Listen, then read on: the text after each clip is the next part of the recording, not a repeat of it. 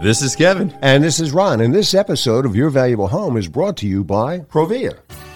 Provia, a faith based company that makes entry doors, storm doors, patio doors, vinyl and wood clad vinyl windows, vinyl siding, manufactured stone, and metal roofing, all of incomparable quality.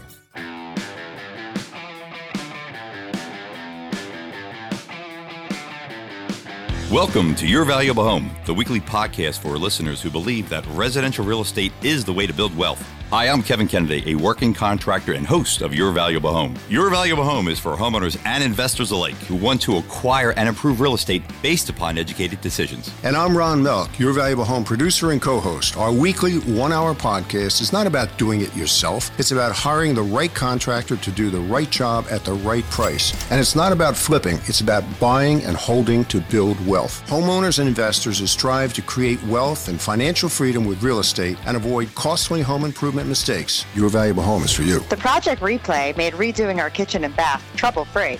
Your horror stories have kept us from hiring the wrong contractors. The college segments have taught us how to keep toxins out of our home, what to look for in replacement windows, how to borrow sensibly against home equity, and more. College teaches investors like me how to freshen up my rentals without spending a fortune. Their suggestions are great for ROI. It's time for Your Valuable Home. Well, Kev, here we are again, another podcast, another show, and we've got uh, we got Robin on the phone, right? Yeah, yeah, she's going to be on. Yeah, her home improvements. She's going to be talking about her project we just started, and it was a little bit of time into the making, but it's a basement they're going to be doing completely gut and a bathroom. So, Robin, hey, thanks for coming on your Valuable Home podcast and doing this. Oh, you're welcome. Hi, Kevin. Yeah, Kevin's helping us remodel our basement and a bathroom, and we're doing the basement because we got flooded out with Ida, and oh, boy. Um, we had to first get yeah, big mess. We had about a foot of water in the basement. We had to first get better sump pumps put in, get a home generator, and then we contacted Kevin, and he's going to make it fabulous. We're putting in a gym area in one section, so we'll have a gym floor in one area, and then we're going to put a wine bar in the other section. Well, sounds nice. And um, looking very forward to it. Beautiful cabinets with some shelving, lots of wine. So my husband will be very happy. I was going to ask that. Who's going to be the more of the wine drinker? Oh, it's definitely Dan. All right, because Ron, we're putting two refrigerators. One smaller one closer to the the workout area, which is for him to drink wine while he's working out. Yeah. And then they have a tall one down that there works, too. Yeah. well, you do it while you're riding bikes, so no, what's no, the difference? so. no. Do you live near like a creek or something? What happened? A foot of water is a lot of water we live on a golf course and we are on the top of a hill, which you would think, would, yeah, or almost the top of the hill, which you'd think would be protective. But we get all the runoff from the golf course. There's a sewer grate on the side of our house, and just the volume of water during Ida, and then couple that with the power outage, the water just poured in. Power um, outage, so your sump wasn't working. Nothing. Everything. It was perfect storm, right? Correct. Yeah. Correct. Correct. And we were down at the beach. Our grown son was home, and you know we sent him to the basement because there was a tornado watch. We actually got our neighborhood, not our neighborhood, but like a block, a mile away, was hit with the tornado. So we sent him downstairs, and then he said, "Oh no, the water's coming in." And Dad said, "Move the wine." Priorities. So there's nothing else down there. It's all storage, and you know we had a little living area for him when he was growing up. So that all got destroyed. Um, he saved the wine, so that was really good. And um, now we're rebuilding and looking forward to having that all done nice and um, it, like I said, we picked out beautiful cabinets and cabinetry and then countertops. And Kevin made some suggestions about putting in some beautiful shelving. So we're very much looking forward to having it done. It's been a long time, you know, almost a, over a year and a half. Oh, and you've been living with that? Working out. Oh boy. Yeah, my wait, husband wait, wait. does his Peloton downstairs in in the muck you know, mm. with half the drywall gone, and it was it's been you know the dirt comes upstairs, and so very much looking forward to having it done. I'll bet you can't wait to get this done too. You know, you know what? You have to listen to this whole show because coincidentally, or maybe not so coincidentally, we have representative from Pew Family Trust on to talk about exactly what you're experiencing. More and more people are experiencing floods. Floods happen every day in the United States of America anymore. And a lot of people don't know that. On a lot of different levels, they happen. So you want to hear the whole show, listen to the whole show. It's so dirty and so damaging. Oh, and yeah. So much work to clean it up. It, it really was a mess. So hopefully, all the things that we've done, we put in very high powered sump pumps and, like I said, a whole house generator that should take care of any other major storms. So backtracking up what you talked about the last year and a half, when I went down there, this is almost actually a horror story. We could even do a horror story on this. So they hired a company to come in and put a new sump pump system in drainage on both sides of that. Great idea. So Ron, you tell me. So you have a finished basement because their basement was finished prior to this. That's a so shame, that's what we're ripping out. Yeah. You're going to run a new sump pump line, and you have a wall that's built, 17 foot wall, and you have two by fours, and you have plywood, and you have drywall to finish it off really nice.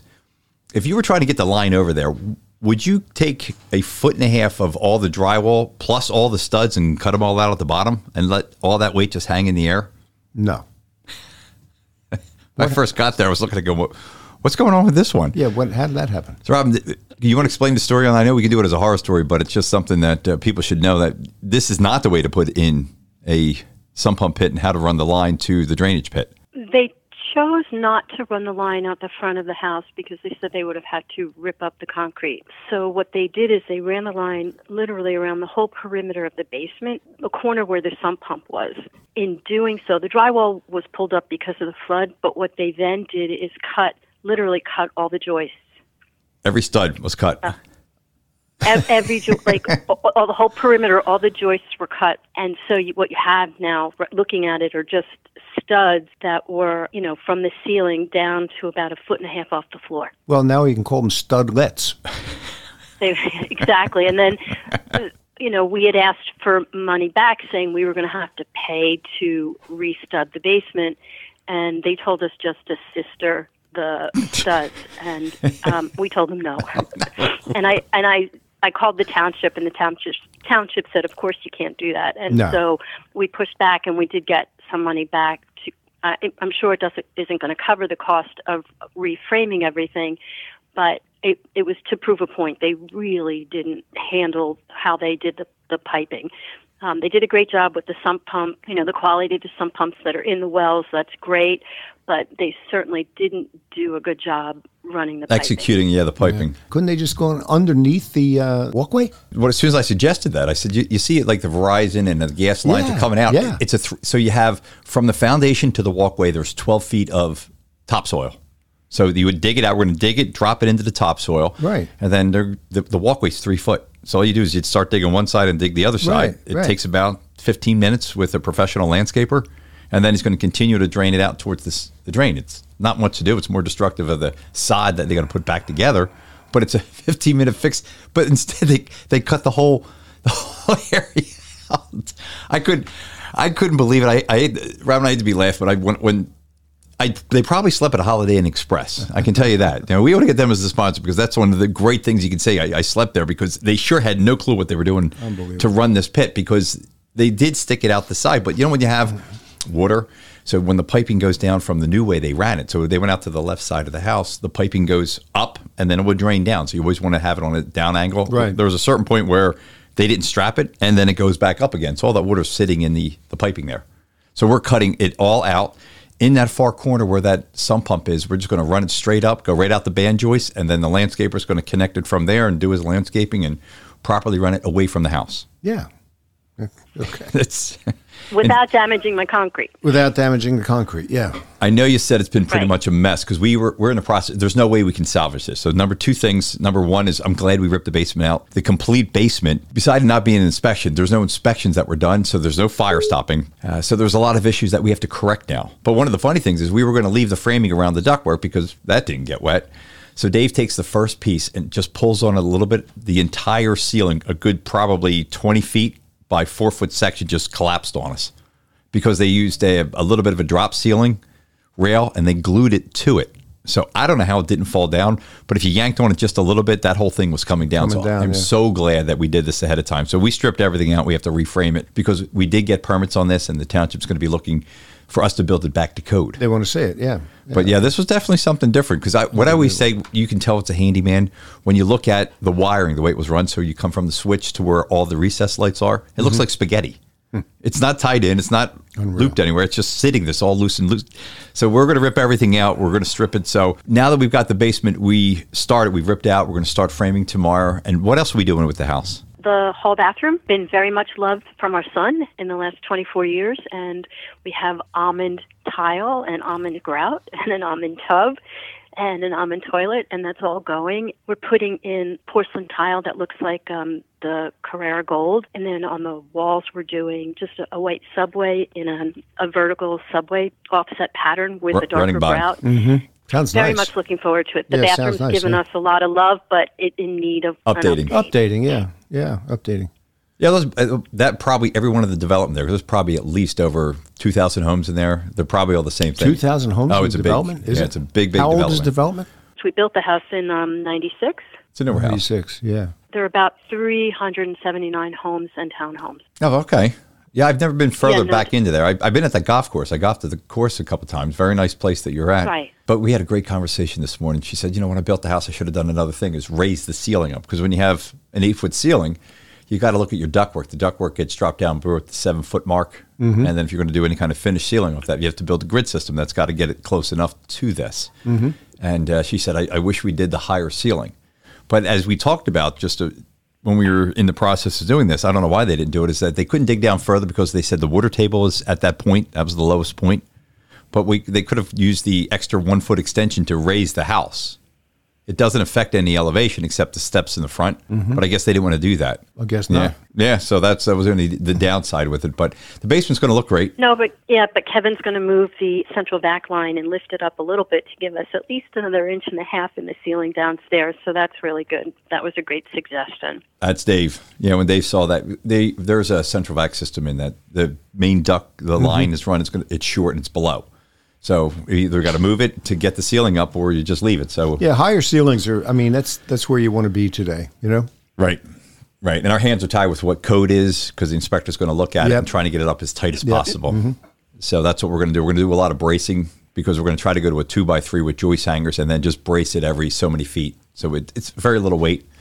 But I did talk to them. They said that's fine as long as you have the bracing. You can't do a big span. It's got to be very short spans of to hold Right, it up. So you're going to have a whole new look there. Oh yeah, there was a drop ceiling down there. It's going to change everything. Mm. yeah. New flooring, new carpeting on the steps going upstairs. You know, there's going to be wine on the wall, wine in the fridge, TV, like a little sitting area. I have a pinball machine that my husband bought me years ago. We just got that refurbished, and so we got to figure out where that's going to fit in. So we're very much looking forward to having it all done. So well worth the wait, then, right? Absolutely. Save it mm-hmm. for the best. Yeah. Absolutely. Okay. really going to look nice. The bathroom's going to be upgraded. But I, what I like to do is have you back on when we start the, the, the finish process, getting the products in there, getting the colors, so people then can see. And I have some pictures on our social media feed of what it's going to look like when everything starts to Do you be. take befores? you know what? I never do. You ought, you should really should. I should- You really should. Robin, do you have any before pictures? I don't even know. I, I will have to look. I might have some before pictures of the bathroom because I was doing the, you know, fi- put the tile in and you could do it online to see what the tile looks like in your space, but I don't know if I deleted them. I'll have to look. And the one thing I wanted to say about the bathroom upstairs, Kevin sent me to Great Cabinet Company. I'm getting drawers in the cabinet, and the drawers are shaped like a U, so it cuts out the space for the plumbing. But instead of having a cabinet to no, like nowhere where you have to climb in to find things, I'm going to have drawers that pull out where I can be organized and neat and have easy accessibility. So I'm really excited about that. Very nice feature. Oh, it's a huge feature for me. It's huge. It's really, really wonderful. Oh, good. Yeah. Well, I'm glad. The most important part, is I, as I keep saying to you, is that whose house is this? It's your house, so we'll do what you like. So that's why I said you just pick what you need because we were talking about a medicine cabinet, and I said you can probably eliminate that with the drawers that you have there now with the vanity because you have easier access. You don't have to reach over anything. Mm-hmm. So with this being a little bit easier access, makes a lot more better storage, easier access to it. You can be well organized with it, and you're not losing any additional space. You're Do you put gaining. in medicine cabinets anymore when you when you do uh, bathrooms? It's No. so, sort of like a passe kind of concept, isn't it? They went out with bell bottoms. Bell bottoms, Yeah, okay. they're, they're they're they're obsolete anymore. Nobody. Right. I haven't put them in. The biggest thing right now is lighted mirrors. So when you hit them, they, the back of it actually lights up. So it's not really for lights, more for ambiance and decor because we're putting more recessed lights in. So you're going to have a lot more light in there. Uh, All only- LEDs, I would imagine. right? Everything's Yeah, LED. okay. Yeah. The other, see, when a lot of people always tell me, they say, Kevin, why are you putting all these extra lights in? I'm not putting extra lights in because I want to spend your money. I'm putting the extra lights in because you're putting beautiful product in, and I don't like dark spots. Mm-hmm. So I want it to be well lit consistently throughout either a kitchen or a basement or a bathroom. So that's why we're actually putting them, but we're overkilling the light and it's going to be well lit. And uh, I'll have those pictures on social media. Okay. All right, Ryan, now it's time for the horror story. And this was one, one of the Facebook, one of our listeners up in uh, Scranton, PA. Okay. Uh, he just posted on his uh, social media account, but people have been saying this and complaining about it. It's contractors now complaining, not homeowners, but contractors. And what they're complaining about is good contractors, again, get permits, do the job right, and they get dumpsters. And dumpsters are expensive right now. Are they really? Oh, yeah. Is there a reason for that? Um, well, everything's going up. So uh, I saw in his, his post, which I'm just going to relate to, that he had it at a shop and somebody just decided to use this dumpster and throw trash in. So another contractor went to oh, his job site and just threw trash in, filled Unbelievable. half the dumpster up. Figuring, well, he's not going to remind. Nah, don't worry about it. Listen, we, these hacks out there, that's all they have to do because He probably can't afford it. Right, well, if you bid low, you're not going to have the money for the dumpster. For the dumpster, So they yeah. figure that maybe I'll drive around a little bit because Use somebody else's dumpster. Yeah. So when people are like, yeah, it's not a big deal. Well, well, it is to the contractor because now they got to get another dumpster. So it's not using part of that dumpster. If it's a four hundred dollar dumpster or a seven hundred dollar dumpster, if you use just half of that, and he fills the rest up, it's not four hundred worth of use. He's got to then get another Get full another- dumpster. Yeah, okay. Which is still going to cost him. Was that the case here? Was it? Did he? Did it fill it? Uh, there was enough trash in there to probably half the dumpster. But this has happened a lot of times. It happened to me probably about a year and a half ago. Seriously, somebody, else, another contractor comes along, just uses a dumpster. uses the dumpster, sees a dumpster, and starts to use it. it dumpsters cost a lot of money, and I, That's that. That takes chutzpah. I'll tell you. well, it's the first time I think in uh, the nine plus years you and I have been doing this that uh, this was a complaint, but it has been coming more and more. And then when I saw it, I said to Frank, "I'm going to use this on uh, on the show." But if you're a contract, if you're a wannabe contractor and you're still even starting the business, it's real simple: buy a permit, get a dumpster, and pay for it, and put it into the job. Don't put that on How somebody else. How much do they run? How much do they run? Four hundred to seven hundred dollars, depending on the size. Size of the dumpster. Yeah, eight yard, twelve yard, 15, 20. There's there's a variety of sizes. You can get even an eight yard, which So is was this a small one or a big one that th- th- this guy used? uh, this was a nice size, probably about a twenty yarder that he had. So seven hundred dollars. yeah, so filled up about three hundred fifty dollars worth of trash in a seven yard hundred yard dumpster. so this, you know, uh, we always talk about horror stories with homeowners, but contractors deal with this also. I mean, look, it's not just dumpsters. We go with supply chain issues, and when people are still saying, you know, you're still getting supplies, it's better in some cases, but we're managing it better. So it makes it still more difficult for us. We don't need some other contractor who's trying to get into the business using our dumpsters. We want to take care of the homeowner. So when the homeowner gets charged by us, the contractor, all these fees are included into it. It's not that we're making money on it. We've got the dumpster. We've got to get a permit. Uh, we've got to do so many things that are incorporated into the job, and that's what's in- indicated in the price that we give our customers. Exactly. So why is it that somebody else feels like, you know what, I don't feel like doing this.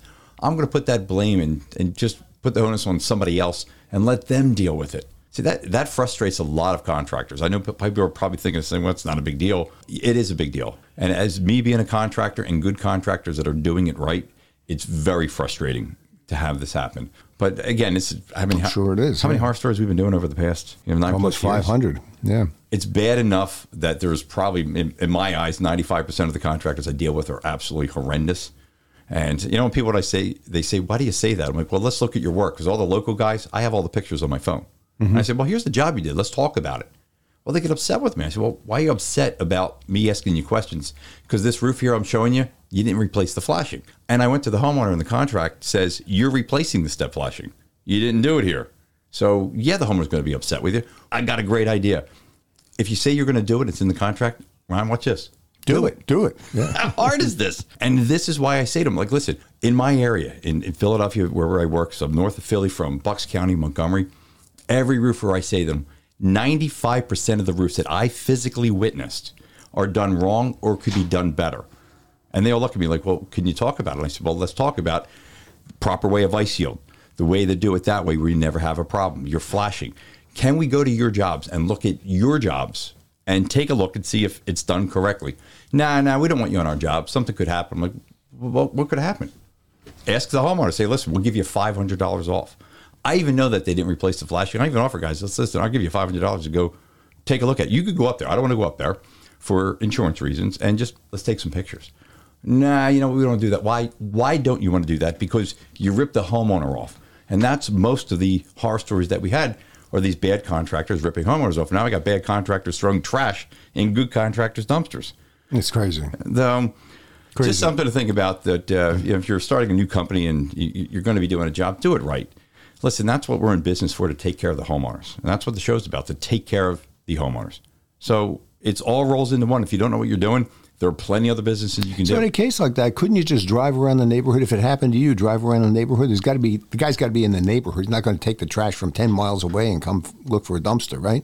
He's got to be in the same neighborhood, right? Could be. Could be. Just drive around and You never know. go confront him about it. Well, you know, I, I, looking at his post, he said he's going to be putting cameras up, which is great. And it's a nice thing. Cameras are cheap right now. You can buy a camera, you can just hook it up any of the security systems and just have that because punishment should be a lot harder for the bad contractors, and it's just not. Whether it's throwing trash in a dumpster, whether it's doing a bad job, what is the recourse for homeowners? And homeowners, if you think about it, what homeowners got really good uh, recourse when they sued a contractor? Hey, you did a bad job. I'm suing for three thousand dollars. So these are the things you got to look at when you're hiring a contractor that the job's done right. And if you, as a homeowner, don't ask the right questions from the beginning, and you're going to put your head in the sand thinking it's going to be a great job, Chances are there's going to be something wrong with it. Yeah. that's Okay. and in the last two years that I physically witnessed, it's it's bad. This Yeah. industry is really really bad. So it's it's a lot well, it's not unusual, Kevin. There's, there are a lot of industries that are really bad. Right now. Yeah. Yeah. I, Customer service basically non-existent anymore. what's customer service? Yeah. What is it? You got to do is it yourself. Huh? You, the customer, got to service it yourself. So I know we talked about that a bunch of times, but most of the bigger companies, that's what they try to push is the customer service. But the, my question is, when I ask those companies, I said, why do you have service trucks going around fixing all the new work that was installed? Why don't you have it done right the first time? And you're not going to have the problem. But that they understand that's part of the, their business is that they're going to sub it out. It's going to be okay job. There's going to be problems that need to be fixed, and they have service trucks that just go fixing all the new job problems when people complain about it. So why not do it right the first time? But that's that's our customer service that I see in the industry today. That uh, either you don't have it or you're so big of a company that you have to have it because the jobs that are getting done are so bad. Yeah, I mean, a lot of big companies today with customer service, they farm it out, going overseas. Uh, the connections are bad. The language barrier is there. there. oh, There's all sorts of stumbling blocks, and they're not doing it because it costs more money. They're doing it because they're saving money. Saving right? money. Yeah. Yep. So it's it's not just this industry. It's like a, an epidemic. It really is. Do you think it's frustrating to homeowners to have this problem? I mean, it's frustrating to everybody. It's frustrating to a homeowner not to be able to uh, get like their telephone company on the phone to question a bill. You know, you can't try to do it. Uh, Somebody should give you a parade. If you if you have two customer service calls during a day that go well, you should get an award for it. So, that is true. Yeah, because I, I had uh, on one of my rental properties, it took me three months to correct billing Oh. from the gas and electric. And months. that's all your time. I mean, you work every day, right? You work every day, and you got to get jobs done. You got to stay on schedule, and you're trying to get customer service on the phone. Well- Wouldn't it be nice if they put somebody on the phone to serve the customer? Well, they only go by emails, but Which here's I'm going off on a tangent here. Oh, I Just-. This is a this is a something that really bugs me. Well, if you think you bugs you, they tell me that when I had my gas meter wrong and my electric was wrong, they said, uh, "Yeah, by the way, why don't you go down to the property, drive all the way down there to take a picture?" Yeah, good luck with that. Yeah. I'm like, what? and then they admitted because they started changing all the electric boxes, all the meters were getting changed. Well, they Yeah. knew you had a problem, but you're telling me to drive, which gas is expensive, to go down there, take a picture for something that you did wrong. That's the problem that I think a lot of people are complaining about is that if you're dealing with a company, they mess up, just own up to it. It's not a big deal. Fix it. Nobody owns up it to it anymore. They don't. And it's not that I wrote a nasty email to him. I said, just do your job. Listen, here's what I want to do. And I'm, I'm sure every homeowner wants to do this. Provide me a service, bill me correctly, and I'll pay that bill. And that's it. And if I got a problem, if I got a problem, answer the telephone. And that's, that's never going to happen again. So that's the horror story for today. I know we get always uh, a plethora of them, but uh, send your horror stories into kevin at yourvaluablehome.net. I'd like to hear some of the horror stories. We're tired of hearing of bad contractors. You can tell us anything. So that's one some something that we did different today was putting trash in somebody else's dumpster. First one we ever done in nine years. and they're always new. Got to take a quick break. We'll be right back. Kev, is it hard for clients planning large exterior projects to visualize how the colors and textures work together? It used to be, especially when they mix products from different manufacturers. Provia's new website and broad selection of exterior products make my job easy. Clients' faces light up as they choose all the products needed to give their home's exterior a now look with Provia's product line and their amazing new website. We use their visualizer right from my laptop. Hey, the site is amazing. Provia makes color selection a breeze. The website has eight suggested exterior color schemes that can be applied to Provia products, or customers can choose shades from any palette to suit their own tastes. The Design Center tab must be a great tool for you in visualizing how all Provia products work in harmony based on window and door configuration, siding, stone, and metal roofing color and style. It's brilliant. You can see how Provia products work together on a sample home or a photo of a client's own home. Then you save the work with the My Portfolio tab. The site even lets me take exterior measurements. The new Provia.com and an expansive line of exterior products deliver on Provia's mission, which is to serve by caring for details in ways others won't. For updating home exteriors, our listeners should go to provia.com slash YVH first and visualize the possibilities. Okay, Ron, now it's time for the college. We're going to be continuing this week for another one. What have we got? We're tackling a, a subject more people should know all about, and that's the subject of flooding across the USA. Here are some facts that everybody should get familiar with all across the country coastal states, landlocked states, everywhere. And we've got Matt Sanders, Senior Manager, Flood Prepared Communities at uh, Pew Charitable Trust, on the phone. Matt, can you run us through them? Sure, I'd be happy to. And I think you just mentioned it's a big deal, and I, I, certainly would concur with that opinion. So, simply put, flooding is the most common natural disaster across the nation. Just since 1996, 99% of all U.S. counties have experienced some kind of flood event. Um, so, I think another way to think about that is, you know, this is something that really impacts everybody just about everywhere. Um, and so, you know, that sort of equates to this huge um, degree of monetary loss, as well as, you know, obviously the, the unfortunate loss of life that we occasionally see uh, in floods. And, you know, as we've calculated that, um, you know, we estimate that flood related disasters uh, have cost the nation more than $1 trillion in damages uh, since the year 2000 alone. You know, one of the other things that we've done recently is we conducted an analysis uh, and we've measured that since the year 2000, uh, at least one flood occurred in the United States on nearly 300 days of each year. And so that equates to eight out of every 10 days. So if you think about that in terms of any 10 day increment, chances are there's a flood happening somewhere uh, on 80% of those days.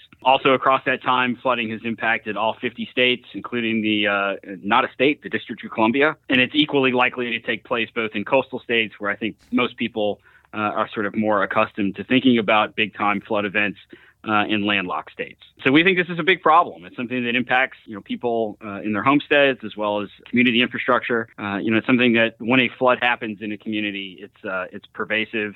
Uh, in its destruction. We mentioned the um, the dollar value of it, but it's also it also a high cost in terms of the loss of life too, right? Yeah, absolutely. Myself, I'm from New Orleans originally, and I, I don't think I have to sort of tell your viewers what type of uh, you know event Hurricane Katrina was oh, yeah. in 2005 and the uh, you know the immense loss of life there.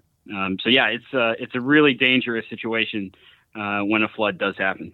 Well, I'll tell you, I, I was in Montana last summer, last August, and uh, the aftermath of flooding there was, I mean, you at least suspect it there along the Yellowstone River. The Yellowstone River, believe it or not, it sounds like it would be like a raging river with a lot of rapids. It really isn't. It's a pretty docile um, river and, and not that wide either. And I'll tell you, I saw wreckage, home wreckage, tree wreckage, this wreckage, that wreckage piled like 20 feet high along the banks of the Yellowstone River. It was still there.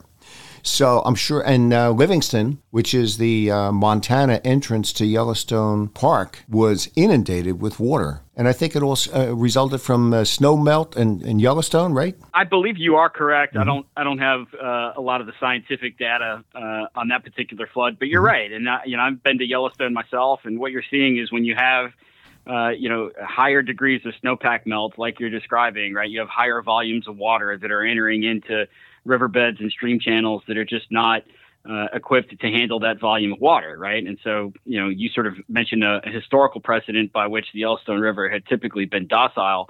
Uh, now, if you hit that same uh, riverbed with a, a, deluge of water, it's not going to be prepared to move that water quick enough, or know, surrounding areas aren't going to be prepared to absorb that water in a way that would prevent a flood impact. All right, so if you think you're safe, like in a place like California, they've been thinking drought for years now, and all of a sudden, I think we just went through their 13th atmospheric river of the season, and now they're thinking flood, flood, flood. Okay, it's just the reverse of where it was before. So if you think you're safe, you could be only one storm away from uh, a flood robbing you of your home and all your belongings. So, Matt, before we get into this, I, fo- I, I first want to thank you and everyone else involved at Pew for leading the charge and lending the gravitas of the Pew organization to this critical issue. I think it's it's it's a huge issue in this country, and it's and and you're tackling it, and that's a great thing. So, going back in time, was flooding as severe or widespread like 30 or 40 years ago? And if not, what's changed? More building in flood prone, prone areas, more awareness, or is it the weather itself?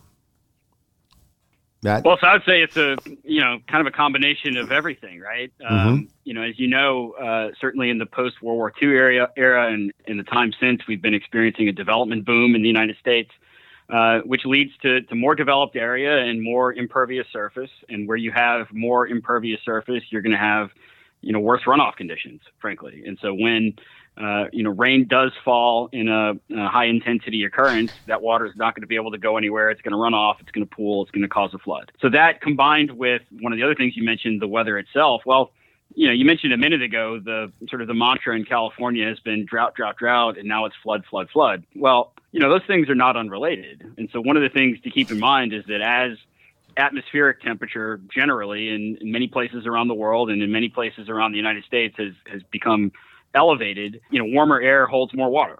And so, uh, generally speaking, uh, if you're reading about a drought in one location across the country, you're probably also going to read about a flood in another location across the country. Sure. Uh, you know, water water has to go somewhere.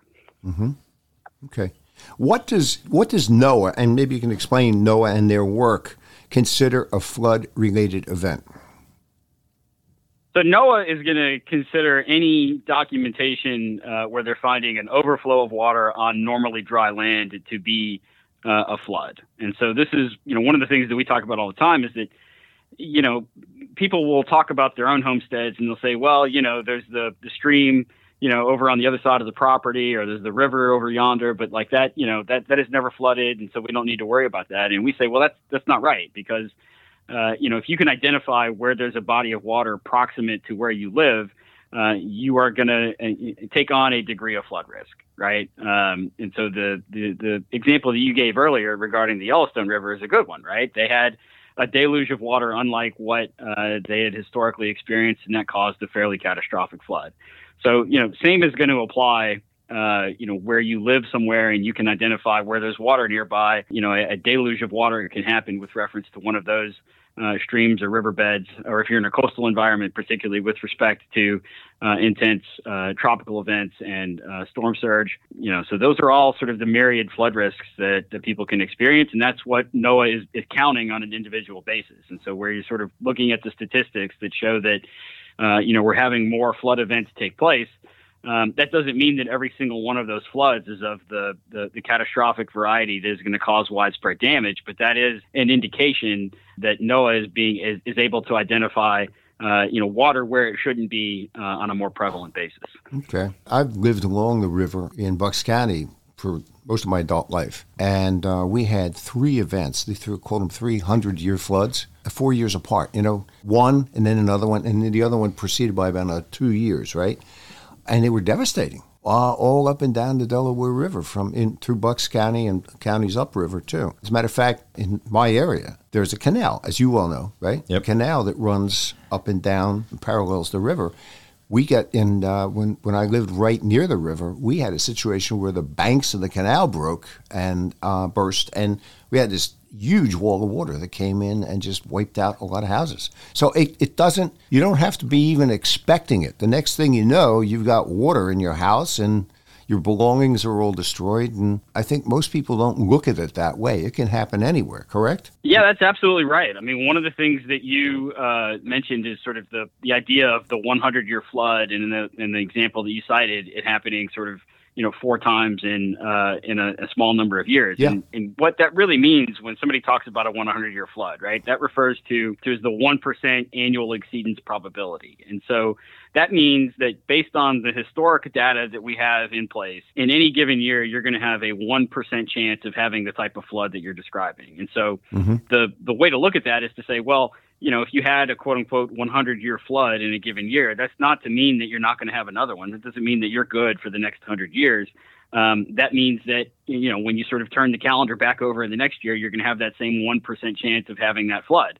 And the fact that you're describing sort of more and more of these quote unquote 100 year incidents happening in a short period of time indicates that our historical data is not matching up with with current reality.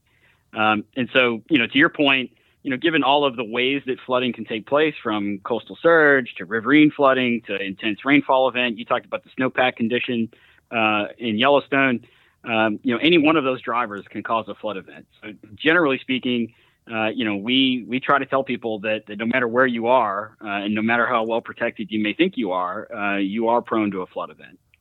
What I, I, never growing up, Kev, have you? Did you ever hear the term atmospheric river before? No, I never have either. Is that is that a new term, Matt? Is it something? Is it a new phenomenon? You know, it's uh, it's funny you mentioned that. I, I feel like in this line of work where we're sort of dealing with the, the biblical plagues, if you will, um, you know, we occasionally come across new terminology. And, uh, you know, the short answer to your question is no. I, I, was not familiar with the term atmospheric river until a couple of years ago. Um, but it describes a condition by which, you know, as I was saying earlier, right, warmer air leads to, to more moisture in the air, leads to, to, to flooding events, uh, you know, somewhere, uh, wherever that air may go um, you know, the atmospheric rivers that you're experiencing in California um, you know, that's really a result of saturated air coming from the tropics and moving to higher latitudes where it, it, hadn't been in the past. And so we don't have all the good historic data to know whether or not, you know, two, three, four hundred, five years ago, you know, this type of quote unquote atmospheric river was happening in California. Certainly in terms of the history that we can record and refer to, you know, these are unprecedented events. And so that sort of lent itself to, to new terminology to describe those events. California's got a lot to deal with because the atmospheric rivers this year are resulting in snow and water water. Is there an impending problem in the next couple weeks here that's really going to, you know, be a culmination of all this stuff in California? Well, it's certainly possible. Um, you know, I mean, I think sort of predicting when that next event is going to happen is incredibly difficult. But yeah, I mean, to your point, you know, as you're having, uh, as temperatures are getting warmer and you're having more snowpack melt, you know, obviously if that combines with uh, heavy precipitation, that can cause, you know, fairly significant problems in, Col- in California and elsewhere. Is Pew's main role, is it raising awareness, marshaling the forces to combat flooding, or helping to improve policies and planning? Well, I mean, I would say it's a bit of all of the above. Mm-hmm. Um, so, I mean, I think if you look at, at Pew as an institution, our, our main focus is on two things, uh, you know, in, invigorating civic life and improving public policy. And if you think about, you know, what that really means, you know, we've sort of identified what you've identified, that flooding is a big issue. And so we try to work with policymakers, both in state legislatures and in governor's offices, and people that are charged within governments to, to actually do the work uh, to understand the nature of the problems that they're dealing with and try to develop effective uh, policy and funding sources to uh, to attempt to alleviate and combat those issues. And so, you know, that means different things at different times in different places. And depending on who we're working with, that might mean more public awareness, uh, or it might mean sort of huddling up in an office with a, a legislator somewhere and you know hashing out real policies that that legislator can then go take and try to get passed. Um, and so, you know, we try to be flexible and multifaceted. Obviously, you know, my my joining you all today, uh, you know, is an attempt for us to get the word out there and to help people understand better uh, the acute risks that are uh, that we are facing as a nation. Um, and so, it's it's sort of all of the above. Mm-hmm. Well, when you travel state to state, what are the pro- first of all, are they calling you in, or are you raising their awareness and say, "Hey, we should meet about this"? And what are the prime topics of discussion when you go to a, a specific state? Well, it's a little of both. Um, I would say, uh, you know, more recently, it's more states approaching us to ask us, uh, you know, what are we seeing nationally? What represents a best practice? What somebody can do to, uh, to to put in place better policy, better planning, better funding sources, more funding sources to try to alleviate these problems. Um, but it, it really kind of goes back to what you mentioned earlier. I mean, we have a lot of conversations where people say, well, you know, we had this 100 year flood, quote unquote, uh, and then we had it again the next year, and then we had it again the following year. Um, and so part of it is, is really trying to help people understand that, that you know, the, the idea of the 100 year flood is a misnomer. And so, uh, you know, we're having more severe events, we're having more frequent events. Uh, and that's just a new reality that people have to start to, to really plan for and, and uh, you know wrap their minds around and, and devote funding and resources to. Um, and so it really requires this great pivot within government to try to put people and time and capacity and money uh, into to trying to uh, to push back these floodwaters. Okay, so when you go into a situation like this in a state, and there's states that are sort of like on the leading edge of that of this kind of thing, and we'll get into those. But when you go into a state, who needs who needs to be if you see people in the room, who needs to be by job title, job function in that room when you discuss something like this, and to give you a good feeling that something is something good is going to happen. So I personally feel like uh, it doesn't really matter whether or not somebody has a specific job title, but mm-hmm. it needs to be somebody's job to take this on specifically, right? Somebody that can evaluate states or municipalities or at the federal government level the the, the national uh, you know degree of flood risk exposure today anticipate what that exposure is going to look like in the future and really develop a good plan that's going to try to mitigate those anticipated impacts. And so, you know, a lot of states across the country, there are more than 15 now, have appointed what are called chief resilience officers whose job it is to evaluate that specifically what's happening today, what's going to happen in the future, how do we work together to figure out a better path forward. Um, and there's actually an, an effort at the federal level now to appoint a national chief resilience officer through uh, a piece of legislation called NCARS. But I think it's less about the job title, although I, I certainly wouldn't advocate against anybody appointing a chief resilience officer. But it's more about it, it really being somebody's primary job to, to think about these things and to develop. Uh, you know, a real path forward that is going to reduce this risk across whatever jurisdiction they may represent. And should that person have a scientific background and really understand this subject? Well, I think that helps. You know, I mean, I, I myself have a, a, background in urban planning, and so I've, I've sort of taken a, a, a, circuitous route to the the role that I have. But I think it's more about building a team, right? And so people that can understand the the myriad pressures that uh, that lead to flood risk, both from a scientific perspective and from a development perspective. You know, I think those are the people that are best positioned to put together thoughtful plans and put those plans into action. And so, you know, most states have a climatologist. So, you know, if somebody is is fulfilling the role of a chief resilience officer or equivalent and maybe doesn't have that pure scientific background, there are typically resources within a state or within a, a, local or certainly within federal government to put the team together by which you do have that scientific expertise. And so it's it's really about bringing together people that understand how to work effectively with communities and understand science and understand economics and understand development um, you know, somebody that can wear a lot of different hats and really uh, understand all of the, the implications of both flooding and the uh, the solutions to flooding. There have to be a lot of discussions too when you get into a uh, situation like there's got to be a lot of discussions about where does the money come from, right? Yeah, absolutely. You know, the federal government has made a, a big investment through the Infrastructure Investment and Jobs Act. Mm-hmm. ARPA was another funding source. The recently passed climate bill last year uh, sets aside funding to, to combat flooding. So there's a lot of federal money on the table. One of the things that, that we sort of talk about at the state and local level is being prepared to receive that money. And so if you have a good plan, if you have good projects that have been conceived and developed to a degree that you can legitimately put together a, an application for federal funding that tells the federal government, here's what we want to do, here's why it's important, here's the, the benefits that we're going to achieve then you know those states and localities are going to be better positioned to actually work with the resources that are available. And so one of the things that we talk about is that you know particularly in states and particularly with localities, you know the extent to which those places can uh, can use their own funds to invest in those plans to invest in project development you know it's really going to leave those places better prepared to then take the federal money that is available and translate that into projects that are going to be you know of benefit to people through avoided losses. Take a state like montana. They had that one big event that one big flooding event and that's the one that kept coming to the fore when we were out there and they haven't had others. Is it tougher to convince a group of legislators or whatever that it could happen here again, it could happen tomorrow, than it would be in a state like New Jersey that got slammed with Superstorm Sandy. Is it tougher in a situation like a Montana versus a New Jersey?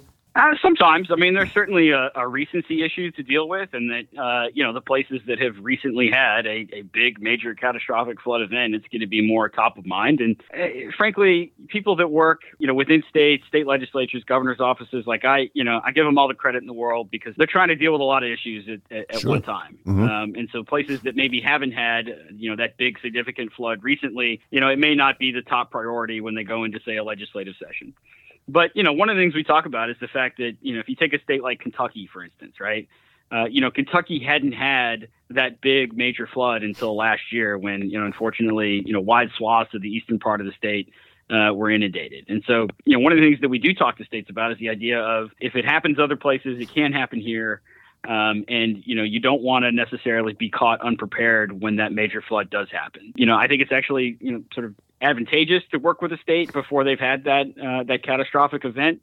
But yeah, I mean it, it can be difficult, right? You know, one of the things that you talked about with New Jersey they've got this this effort called New Jersey Pact, which is called protecting against climate threats. Yep. And as part of that, Mhm. you know, they've done a lot of modeling work out to the year 2100 to understand the implications of sea level rise, to understand the implications of inland flooding, to understand what happens as they experience more severe and repetitive you know, major tropical events. And so, I mean, they've got a pretty good idea as to what's going to happen. And so, if you have that information in place, I think it becomes much easier to build support for doing something about it. Yeah, and New Jersey and New York, you know, Lord knows they they've had their share of trouble in recent years with Sandy and other other storms that weren't as publicized as Sandy, and a lot of flooding, even in Manhattan. Well, absolutely. I mean, you know, with New Jersey specifically, so uh, you know, you have a, a Hurricane Ida uh, a couple of years ago that Mhm.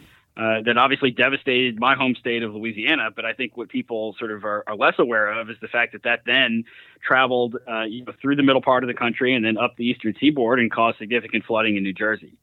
Um, and so, you know, even if you're you're talking about a state that may not be as prone um, to one of these big hurricanes, one of these big tropical events, that doesn't mean that you're not going to get cascading impacts down the line, right? So if you talk about an inland state like say Tennessee, right? I mean, you know, if a storm comes ashore in the Gulf, uh, you know, chances are it may not be the Category Four hurricane by the time it gets there, but it can certainly be a rainmaker uh, that can cause a lot of problems for an inland state. Dump a lot of water. Yeah. Well, let's talk about New Jersey for a sec. For a second, I want to talk about the states that you think uh, are doing a good job at this. New Jersey, we covered this. We actually um, highlighted New Jersey's initiative in a September 22 podcast in an interview with a, a noted landscape architect friend of mine, Carter Van Dyke, who's involved in the effort there. But tell us about Pew's involvement and provide an update on what's happening in New Jersey. Well, yeah, a couple of things. So I, I mentioned New Jersey Pact, which I think you know certainly the data behind it is something that we would uh, applaud and encourage. They released the state's first uh, climate change resilience strategy uh, in 2021, which calls for a series of uh, of interventions with respect to sea level rise and, and flood risk. But what's great about New Jersey is that they've developed good information, right? That extends out Yeah. to 2100, Mhm. um, and they're able to to react with respect to that information. So two things that I'll highlight that we've been involved with specifically in New Jersey.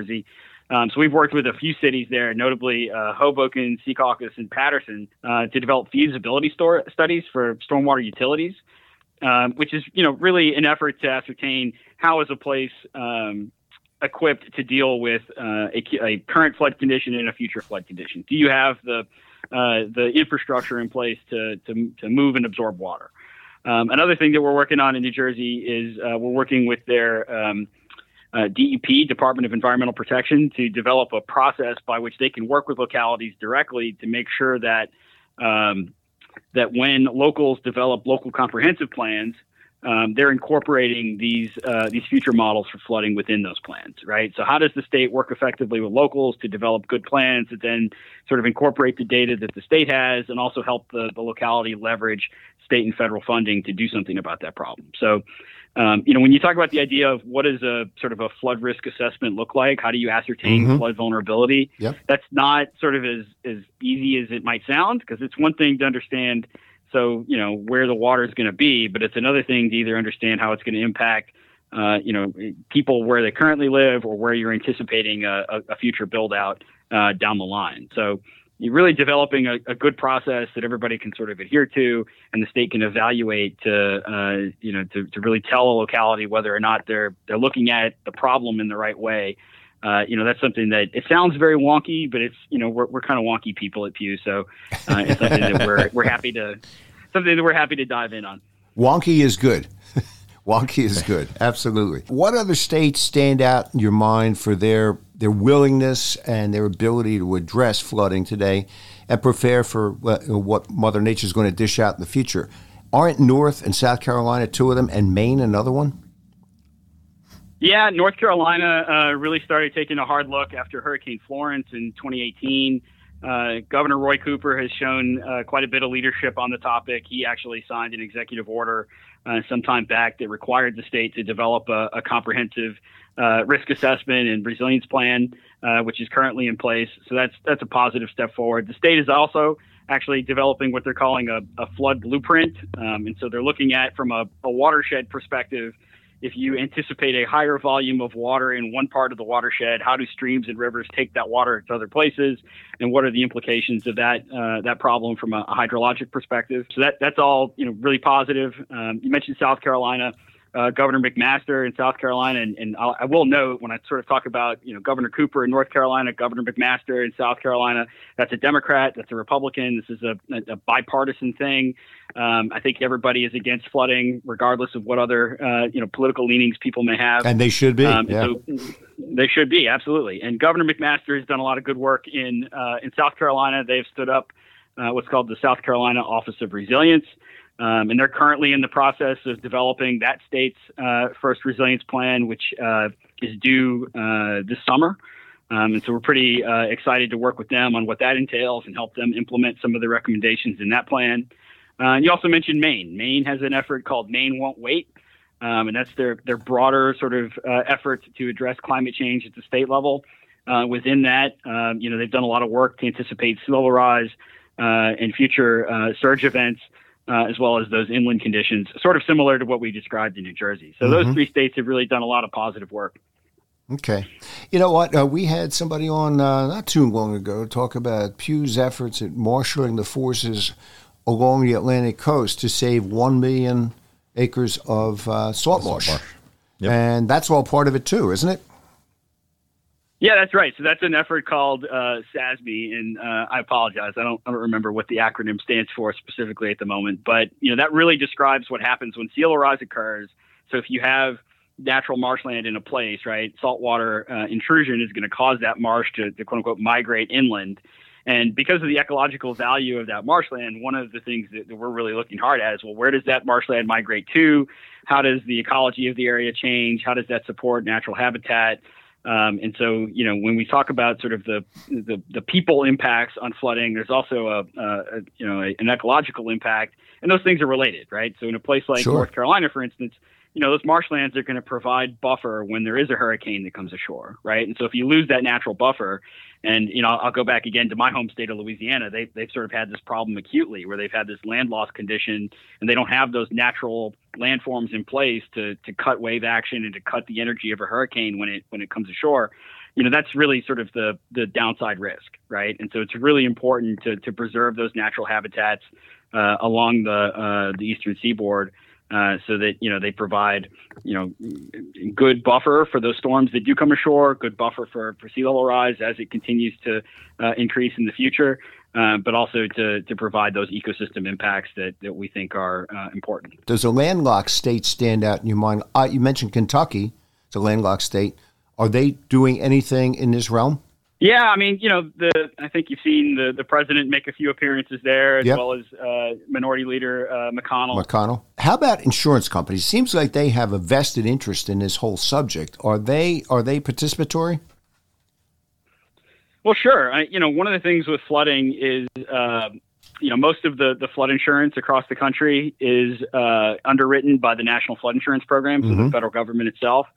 Um, and you know, one of the problems that you've seen over and over again is that as these big flood events happen, that program becomes overburdened, and ultimately Congress writes off, uh, you know, these huge sums of debt that are accumulated through the program. And so, you know, one of the things that, that we're trying to do at Pew is to work directly with the federal government, with the, the Federal Emergency Management Agency that administers uh, the National Flood Insurance Program, to make sure that, that you know, as they're anticipating risk, as they're developing data sources, both those data sources are, are right and accurate and project out the, the occurrence of future floods, but they also um, you know, develop an actuary table, um, and that's sort of an, a wonky insurance term for how much you're going to pay for a, a, an insurance policy to make sure that, that that policy is priced correctly. Because one of the problems that you run into is if you have insurance that is that is underpriced, you're going to incentivize development activity somewhere where you shouldn't, right? And that's not that's something that we don't want to see.